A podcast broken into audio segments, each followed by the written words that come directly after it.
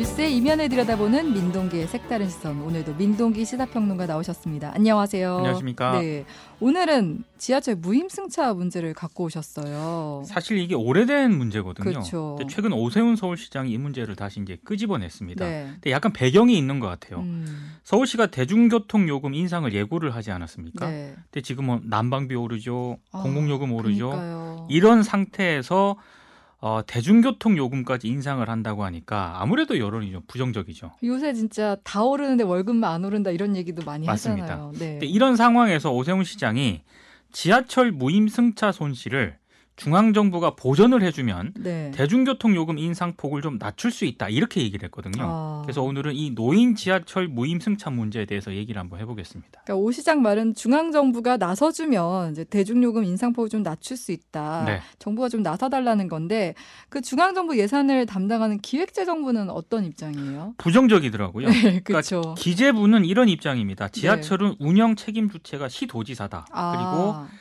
지방 사무이기 때문에 중앙정부 사무가 아니다. 그렇습니다. 이 네. 문제는 그냥 지자체가 알아서 해결해야 된다. 이런 입장이고요. 네. 그리고 만약에 국비를 지원하게 되면 혜택이 특정 대도시로 집중이 되는 문제가 있다. 그러니까 형평성 차원에서 문제가 제기될 수 있다. 이렇게 지적을 하고 있습니다. 네. 사실 서울시를 비롯해서 지자체 이런 중앙정부 손실 보전 요구가요.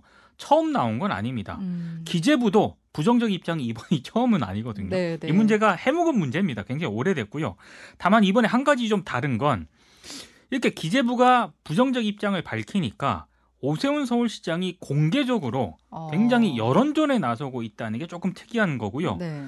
어, 특히 기재부는 굉장히 여전히 부정적이긴 합니다만 일단 국민의힘이 반응을 좀 보이고 있거든요. 음. 주호영 국민의힘 원내대표가 최근 원내대책회의에서 국회 기획재정위원회에서 이 문제를 논의하겠다. 이런 입장을 밝히기도 했습니다. 아, 그러니까 어떻게 보면 오세훈 시장은 또 대선 주자로 꼽히기도 그렇죠. 하니까 더 목소리를 낼 수도 있겠다 생각이 드는데, 네. 근데 이제 무임승차라는 게 저는 좀 그 단어 자체가 좀 부정적인 느낌이 드는데, 네. 이건 언제부터 시작된 거예요? 좀 오래됐더라고요. 팔십 년 오월 팔일 어버이날을 맞아서요. 아. 당시 이제 칠십 세 이상 노인들에게 지하철 요금 오십 퍼센트를 할인을 해주면서 이게 시작이 됐는데, 네네. 천구백팔십일 년에 노인복지법이 제정이 됐거든요. 네. 근데 연령이 육십오 세로 낮아졌습니다. 오. 그러다가 천구백팔십사 년에 요금을 전면 면제해 줘야 된다. 이런 제도가 도입이 된 겁니다. 한마디로 음. 이제 무임승차 제도가 이때부터 도입이 된 건데요. 팔십사 년부터요. 네, 네. 한 사십 년 정도 이제 이 제도가 시행이 됐다고 봐야 되는데 네.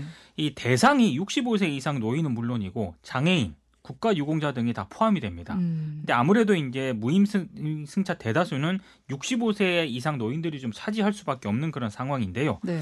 육십오 세 이상이 되면 노인복지법에 따라서 자동적으로 지금은 지하철을 무료로 살 수가 있습니다. 음, 서울시를 비롯한 이제 지자체 보면은 적자 비중이 너무 커지면 지자체도 부담이 되니까 네. 그렇지 않을까요? 특히 이제 코로나 사태가 발생한 이천이십 년 이후에 서울시 주장에 따르면 매년 일조 원가량의 적자가 발생을 하고 있다. 아. 그리고 요금을 마지막으로 올린 것도 팔 년 전이기 때문에 더 이상 조정을 좀 미루기는 어렵다. 이런 입장이고요. 네. 특히 이제 적자의 삼십 퍼센트가량을 차지하는 무임승차 손실을 중앙정부가 만약에 보전을 해주면 인상폭을 낮출 수 있다. 이런 점을 되게 강조를 하고 있거든요. 네. 어, 사실 서울시를 비롯해서 대부분의 지자체가 이천십오 년 요금 인상 이후 동결을 하고 있는 건 분명한 사실입니다. 네. 그래서 수송원가 대비 운임이 평균 한 삼십 퍼센트 정도 수준밖에 안 되는 그런 아, 상황이거든요. 적자는 너무나 당연한 수준이네요. 그렇죠. 네. 그런데 그런데다가 무임 수송 승객이 계속 늘어나게 되면 음. 지하철 운영 기관들의 만년 적자는 이제 끝날 수가 없는 그런 상황입니다. 음. 그러니까 지자체 요구 자체가 무리한 건 아닙니다. 음, 그리고 이제 또 도입될 당시, 그러니까 팔십사 년 당시랑 지금이랑 비교하면 그때보다 지금 저출산 고령화가 굉장히 심각해지고 있고 인구 구조도 고령층 비중이 많이 늘어났잖아요. 많이 달라졌더라고요. 네. 팔십사 년도만 하더라도 무임승차 인원이 전체 승객의 오 퍼센트 정도밖에 안 됐거든요. 그땐 그렇게 부담되지 않았을 것 같네요. 그렇죠. 네. 근데 지금은 이십 퍼센트에 육박을 하고 있습니다. 아... 문제는 우리나라 고령화 추세가 갈수록 증가하고 있다라고 하는 거고요. 네.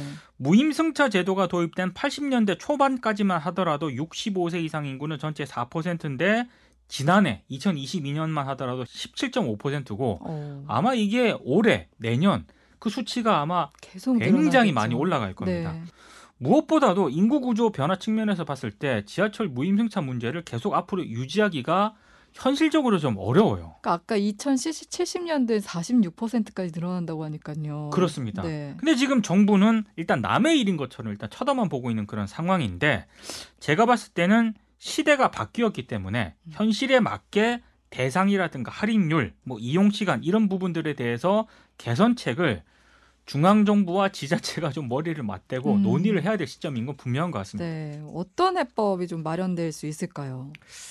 해법을 마련하기 위해서는 머리를 맞대야 되는데 네. 일단 머리를 맞대지 않고 있는 게 가장 문제인 것 같고요. 네, 네. 사실 이 문제가 좀 심각한 게 네. 청년층하고 중장년층이 자신들의 부담으로 이 노인 무임 승차를 어찌됐든 재정적으로 부담을 해야 된다라는 인식이 굉장히 강하거든요. 네. 그러다 보니까 이 제도 자체를 폐지해야 된다라는 주장까지 나오고 있습니다. 아. 그러다 보니까 이게 정치적인 쟁점이 될 수밖에 없는 거고요. 음. 그런데도 불구하고 정부하고 정치권은 제가 봤을 때 좀 느긋하게 이 문제 바라보고 있는 것 같아요. 네. 그런데 빨리 해법을 마련해야 된다는 데는 제가 전폭적으로 동의를 하는데 네, 네. 한 가지 좀 경계해야 할 대목은 좀 분명히 있는 것 같더라고요. 어, 어떤 대목이요? 이걸 너무 비용의 관점에서만 지금 얘기를 많은 분들이 하고 있고 어... 언론 보도를 제가 쭉 봐도 비용 얘기를 계속 하고 그렇죠. 있, 있거든요. 네, 네. 근데 제가 자료를 찾다 보니까 경향신문의 문주영 기자가 지난 일월 삼일에 칼럼을 하나 썼는데 네. 이 칼럼에서 몇 가지 사례를 소개를 하고 있는데 굉장히 좀 제가 봤을 때는 좀 생각을 해볼 대목이 많은 것 같습니다. 음.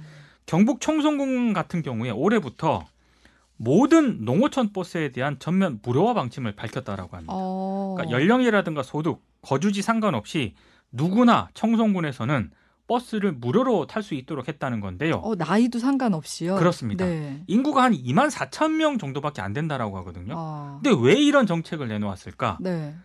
지방 소멸, 음... 그러니까 저출산, 고령화 네. 때문에 지방이 소멸된 걸 막고 관광과 같은 지역 경제를 활성화하기 위한 차원에서 어쩔 수 없이 고육지책으로 내놓은 음... 그런 정책입니다. 이건 적자를 감수하고 내는 정책이죠. 복지 차원에서 내놓은 그런 정책이고요. 네. 어, 지금 청송군뿐만 아니고 경기 화성시를 비롯해서 안산, 안성, 의왕시 등에서도요. 네. 특정 계층을 대상으로 한 무상버스 정책이 시행 중입니다. 네. 그리고 경북만 하더라도 올해 일부 지역에서 만 칠십 세 이상 노인과 아동 청소년을 대상으로 무료 이 버스 무료 탑승을 실시한다 실시를 하고 있거든요. 네. 그 다음에 이게 좀 괜찮다 싶으면 이천이십오년부터는 경북도 전역으로 확대한다 어... 이런 방침을 세운 상태입니다. 네, 네. 저는 곰곰이 좀 생각을 해봤습니다. 네. 아니 이거 적자잖아요. 음. 그런데도 불구하고 왜 이런 정책을 실시할까? 이거 네. 비용만 놓고 보면 말이 안 되는 정책이거든요. 네. 근데 고령화라든가 저출산 문제가 워낙에 심각하다 보니까 이 문제가 심각해지면 가장 먼저 타격을 받는 게 농촌이고 소도시입니다. 음. 이걸 와해되는 걸 막기 위해서 네. 고육지책으로 내놓은 정책이긴 합니다만 사실은 이게 정부와 지자체가 해야 될 일이기도 네, 하거든요. 네. 그러니까 우리가 생각해 봤을 때 왜 이런 정책을 실시하는가에 대해서 여러 가지로 생각해 볼 대목이 많다고 생각을 하고요. 네. 하지만 물론 서울시와 같은 대도시의 무임승차 문제는 다를 수는 있습니다만 네. 여기에도 저는 참고해야 할 대목이 좀 분명히 있다고 생각을 합니다. 어, 어떤 부분이 있을까요? 자료를 찾다 보니까 좀 오래된 연구 결과이긴 한데요. 네. 한국교통연구원이 이천십오년에 지하철 노인 무임승차 제도와 관련된 연구 결과를 좀 발표를 했던데요. 네. 이 결과 보고서를 보면은 지하철 노인 무임승차 제도가 노인의 외부 활동을 촉진을 시켜서 우울증을 감소시킨다라는 연구 결과가 나왔습니다. 아, 바깥 활동을 더 할 수 있게끔 하니까요. 그러니까 이게 이천십이년 기준 자료이긴 한데요. 네. 자살도 감소가 되고 우울증도 감소가 되고 음. 교통사고도 감소가 되고 네. 의료비도 절감이 되고 기초생활급여 예산도 감소가 되더라는 그런 연구 결과고요. 네. 이걸 비용으로 따져보니까 한 삼천삼백육십일억 정도의 편익이 발생했다는 아, 거거든요. 네, 그러니까 네, 네. 어, 풀어서 얘기를 하면은 노인들의 사회활동 증가가 결국에는 지역사회 국가에도 어... 이득을 가져온다라는 그런 얘기인데 네네. 지하철 무임승차의 수혜자가 어, 특정 대상을 넘어서 사회 전체에 미칠 수 있다는 그런 얘기 아니겠습니까? 어...